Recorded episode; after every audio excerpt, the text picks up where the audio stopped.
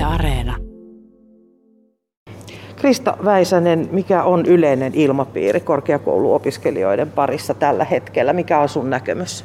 Se on aika haastava kaikin tavoin ihan opinnoissa jaksamisella ja omassa elämässä jaksamisella. Ja se tilanne on jatkuvuudeltaan aiheuttanut sen, että just opiskelijat, joilla on ollut mennyt asiat hyvin, niin niilläkin alkaa pikkuhiljaa jaksamissa olla ongelmia. Että tämä pidentynyt pandemiatilanne on aiheuttanut hyvin paljon sellaista jaksamisen kanssa ongelmia, ahdistusta, yksinäisyyttä, jopa masentuneisuutta ja siitähän kaikki tutkimuksetkin kertoo tällä hetkellä ja just median kirjoitukset ja muut. No miten opiskelut on nyt sitten pystytty järjestämään näiden, näiden kahden vuoden aikana? Milla, millainen tämä, tämä kaksi vuotta on ollut opiskelijan kannalta? Välillä aika rankkaa, mutta tota, meillä ainakin XAMK on tehnyt parhaansa siinä, että tarjotaan mahdollisimman hyvin, hyvin kaikki nämä opis, opiskelumahdollisuudet, että aloittaneet pääse, on päässyt yleensä aloittamaan kampuksilla, nyttenkin aloittaneet, tammikuussa aloittaneet pääsee sitten nyt helmikuun puolessa välissä kampuksille ja jatkavat opiskelijat sitten maaliskuun alusta. Että tavallaan semmoisena hybridimallina menty, että uudet opiskelijat pääsee ryhmäytymään ja toimimaan omilla kampuksilla ja vähän tuntemaan sitä ja jatkavien kanssa sitten aina palattu kampukselle, kun sen on mahdollistanut se tilanne. No, Antti Huuki, miten helppoa tai vaikeaa tämmöisiin vaihtuviin tilanteisiin on ollut sopeutua? No se on ollut vaikeaa johtuen just siitä, että yleensä varsinkaan näitä päivämääriä ei ole välttämättä annettu selvästi, koska koko Suomi on ollut samassa tilanteessa tietenkin, että ei ole tiedetty, että miten tämä tilanne tulee kehittymään. Ja sittenhän tämä on niin kuin jättänyt tällaiseen tota, pieneen epätoivon valtaan, että, että pääseekö tästä ikinä takaisin kampukselle, pääseekö opiskelemaan lähiopetuksena. Mutta tota, nyt tämä tietenkin alkaa, näyttää nyt ainakin luvataan, että aletaan niin kuin hyväksymään asia, millaisena se on, ja päästään sitten tänne. Tietenkin sitten nämä jälkiseuraamukset täytyy hoitaa vielä hyvin, että mitä tämä, on, tämä koko asia on aiheuttanut opiskelijoille. Keitä tämä on nyt tavallaan kohdellut kaikkein huonoiten? Onko ne ollut opintonsa aloittaneita, vaihto-opiskelijoita? Miten sä katsot, kenen tämä on kolahtanut eniten? Mä sanoisin, että ihan joka ryhmästä löytyy näitä henkilöitä, joita tämä on koskettanut ihan vaan siihen tota, koska jotkut ihmiset totta kai valitseekin tämän vaikka etäopetuslinjan täysin, pystyvät siihen ja se sopii heidän elämäntyyliinsä, mutta sitten on myös meitä opiskelijoita, jotka tarvitsevat sitä lähiopetusta, niin se heitä koskee eniten. Krista Väisänen, mitkä on niitä akuuteimpia ongelmia nyt tällä hetkellä? Akuuteimmat ongelmat kyllä liittyy ihan siihen opiskelijoiden jaksamiseen ja siihen tukemiseen. Ja ehkä yksi on myös se, että media ei ja yhteiskunta ei ehkä ota niin tosissaan sitä, että kun ei nähdä sitä, että tavallaan opiskelu on muutenkin jo aika rankkaa, niin sitten ei tavallaan nähdä sitä, että etäopiskelu voi olla vielä rankempaa ja sillä on omat vaikutuksensa. Niin ehkä se on niin kuin se akuutein ongelma, että tähän pitäisi saada muutosta, että me opiskelijakuntana tehdään kaikkemme, mitä me voidaan. XAMK tukee meitä XAMK hoitaa oman puolensa, mutta ei mekään kaikkeen pystytä, niin se on ehkä se meidän akuutein ongelma tällä hetkellä. Hmm. Niin mikä se opiskelijakunta Kaakon rooli nyt sitten tässä on kaikessa? No, opiskelijakunnan tehtävänä on suurimpana tärkeimpänä tehtävänä on edunvalvonta, eli opiskelijoiden niin, hyvinvoinnista ja tasavertaisuudesta, yhdenvertaisuudesta huolehtiminen. Ja tässä tapauksessahan se on tämä koronan aiheuttama etäopiskelu. Eli me ollaan mukana koulun päätöksissä miten me toimitaan koronan aikana, me pystytään vaikuttamaan siihen, että minkälaisia päätöksiä tehdään, että XAM kuuntelee tosi hyvin sitä opiskelijoiden näkökulmaa asioista, että miten saataisiin asia hoidettua niin, että se on kaikille mahdollisimman hyvä ja kompromisseja tulee tehtyä ja meidän kaakkona me pystytään tuomaan se opiskelijoiden yleinen mielipide XAMKille, eikä sit, sitten saadaan semmoinen niin yhtenevä linja sinne. Se helpottaa tosi paljon. No, teille tulee ihan suoria yhteydenottoja opiskelijoilta. Millaisia hätähuutoja ne on? Mä en ole vielä niitä hirveästi ehtinyt näkemään, olen vasta kauteni tammikuussa aloittanut, mutta se yksi, minkä mä oon nähnyt, niin sehän on kiertänyt tällä hetkellä ensin opettajille, sitten rehtorille ja sitten meille. Ja se on kuulostanut todelliselta hätähuudolta siihen, että nyt on koko luokalla samanlainen olo kuin tämä yhteydenottaja on kertonut. Ja siitä tulee ilmi se, että jaksaminen on aivan lopussa, mielenterveyden resurssit on aivan lopussa, että ei pärjää enää yksin ja tilanne ei voi jatkua näin tai tulee huonoja opiskelutuloksia, mikä sitten totta kai heijastuu tulevaisuuden työelämään. Se on ehkä tavallaan myös se, mikä tulee ilmi tosi paljon, että ovat huolissaan omasta opiskelumenestyksestään, miten tämä vaikuttaa siihen ja miten tulee pärjäämään sitten työelämässä. Antti Huuki, osaatko sä kertoa, miten, miten tämä tota, pandemia on, on vaikuttanut nimenomaan siihen opiskelumenestykseen? No kyllä on havaittavissa, että ihmiset lopettaa paljon herkemmin. Saattaa olla sitä mieltä, että opiskelee sitten vasta myöhemmin, jos ja kun tilanne loppuu, että tekee vaikka töitä siihen asti. Kyllähän se on, on, on tota, ongelmahan on myös siinä, että tota, kun, jos haluaa opiskelija, opiskelumenestystä, niin opiskelijaelämään kuuluu kaikki tietää myös se sosiaalinen elämä, se sosiaalinen puoli, ja silloin jos sitä ei ole tavallaan siinä tota, opiskelujen välissä, niin se loppuun palaminen onnistuu paljon helpommin. Krista Väisänen, näkyykö tämä esimerkiksi poissaoloissa? Kyllä näkyy, että ammattikorkeakouluopiskelijoilla on kuitenkin oikeus siihen, että he voivat pitää välivuoden tai opintovapaan ilman, että menettävät opinto-oikeuttaan, niin melko moni opiskelija on ottanut sen vaihtoehdon, että ovat, ottavat poissaolo olevaksi itsensä koko lukuvuodeksi ja tekevät mieluummin töitä sen aikaa, että tavallaan pitkittävät siihen, että pääsisivät takaisin mahdollisimman pian lähiopiskeluun eikä tarvitsisi opiskella etänä niin pitkään enää. Antti Huuki, sä olet myöskin XAMKin hallituksessa opiskelijan edustajana. Millaisia terveisiä sä oot vienyt sinne?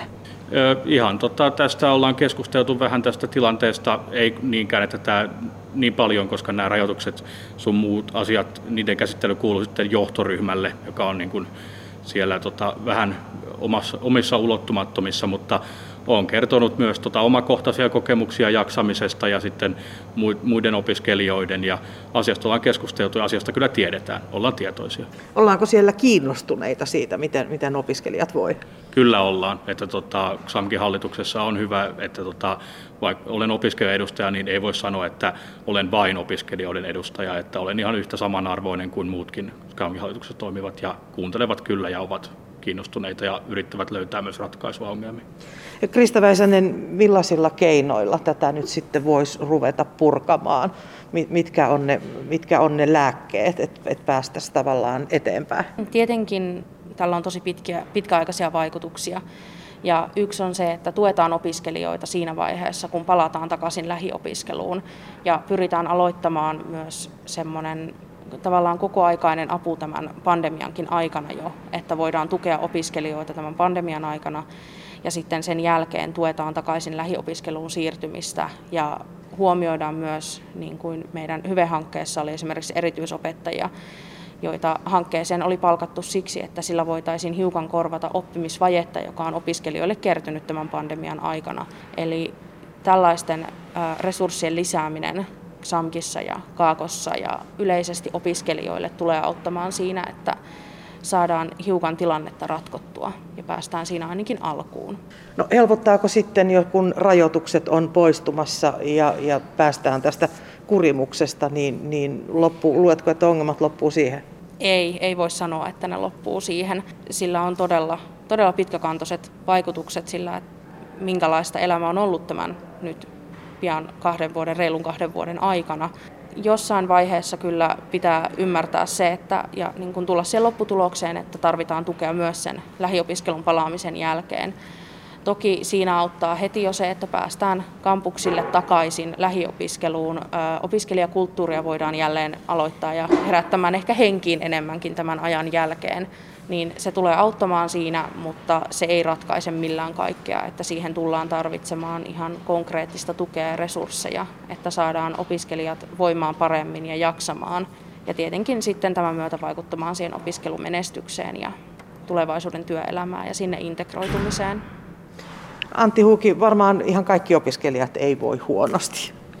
Ei varmasti voi. Juurikin voidaan puhua tota, näistä varmaankin, jotka on valinneetkin etäopiskelun, ja, tota, mutta tietenkin heilläkin on varmasti haasteensa sitten työelämässä, ja tällä yleensä he ovat jo työelämässä olevia henkilöitä, mutta tota, sanotaan, että, että kuitenkin sen verran voi huonosti nyt, että asio, asioilla on tehtävä jotain.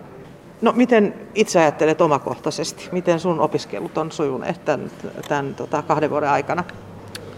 Omat opiskelut on sujuneet suht hyvin, mutta se johtuu täysin siitä, että mä olenkin tämmöinen vähän erityinen tapaus, että on opiskellut jo aiemminkin ja tota, on silloin saanut oman annokseni sitä opiskelijaelämästä niin sanotusti siitä sosiaalisesta puolesta, niin tota, nyt, nyt on keskittynyt täysin opiskeluun, niin silloinhan se on ollut ihan, ihan fine mulle. Tota, tietenkin olisi se kiva olla nähnytkin ihmisiä tässä aikana, mutta sanotaan, että itsellä menee ihan hyvin tämä tota, tilanteen huomioon. Moni tietysti ajattelee, että no opiskeluaika on opiskelua varten, mutta, mutta Krista, opiskelijaelämä ja se kaikki ryhmäytyminen ja, ja muu, sekin on ilmeisen tärkeää. Kyllä, se on todella tärkeää varsinkin opintojen alussa luokan ryhmäytyminen. Se vaikuttaa hyvin pitkälti myös opiskeluihin, siihen millä motivaatiolla lähtee opiskelemaan, kuinka paljon, koska ammattikorkeakoulussa kannustaan keskusteluun ja kyseenalaistamiseen, niin ryhmäytymisen myötä sitten uskaltaa paremmin kyseenalaistaa, kysyä lisää, tutkia lisää ja jopa haastaa opettajia heidän niin kuin esittämissä teorioissaan tai mielipiteissään. Niin jos sellaista ei tapahdu, niin kyllähän se vaikuttaa sitten siihen, että miten aktiivisia opiskelijat ovat. Ne opiskelijat, jotka ovat nyt opintojaan suorittaneet tämän pandemian aikana, luuletko, että he tulevat olemaan jotenkin eriarvoisessa asemassa valmistuttua? Mm, ehkä hiukan. Osa riippuen opintoalasta, opintoaloilla joillakin on sellaisia asioita, joita ei vain voi oppia tai niistä ei saa tarpeeksi kokemusta pelkästään lukemisessa ja teorian lukemisella. Että siinä voi tulla sitä pientä epätasa-arvoisuutta sitten, että jos ei ole niitä samoja kokemuksia, mitä normaalisti saa opiskelujen aikana. Mutta uskoisin kuitenkin, että monet tekevät parhaansa ja sitten pyrkivät siihen, että saavat muualta ne kokemukset tai hankkivat sellaisen työn, missä he saavat sen kokemuksen takaisin itselleen. Ikram Bechari, what is your experience of studying during pandemic? Uh, my experience uh, is quite overwhelming uh, since I'm an international student here in Kovula. I got to get in that tough period right away after I came here in Kovula and I had only one month of um, contact teaching, so I got that uh, really enjoyable um, experience only for one month, and then we got uh, into that distance learning, which is not quite easy. Uh, not only for us as as students, but also for teachers. They were struggling a bit, but we managed to um, to overcome that period. And now I think everybody got used to that uh, kind of studying, remote studies. Mm. So I think my experience is uh, full of up and downs because it was quite uh, overwhelming. Yeah. Do you think that the situation between the uh, students uh, in Finland and uh, exchange students are different?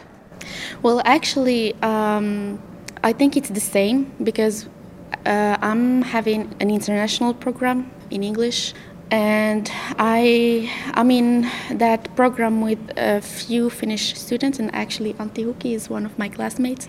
So I think it's it's tough for everybody, not only for international students, but I must admit it it's a bit more difficult for us because we are away from our homes, uh, from our home countries, from our families, and also to get into this uh, society it's, it's quite uh, difficult especially in these in these um, conditions and yeah mm. i think it's tough for everybody not only for international students uh, how about social life is there any social life in this situation uh, well, it's a good question to ask uh, because uh, we like now everything is closed.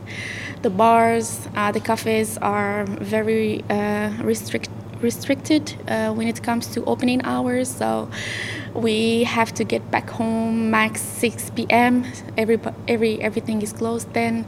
but actually, gladly that we had that one month of. Um, contact teaching so we got to know few people and few classmates so we try to mm, catch that bond and keep it and and organize uh, outdoors uh, activities or small gatherings so i think social life is not decent right now but we are trying our best to live uh, decent in a decent way as international students in here in Kouvola. And it's a small city indeed, but uh, there is a beautiful nature surrounding in here, so we can go out and socialize safely. So yeah, I think it will be uh, better once the restrictions are lifted, but we have to to wait for the the decision to come out and Yeah. see what's gonna happen.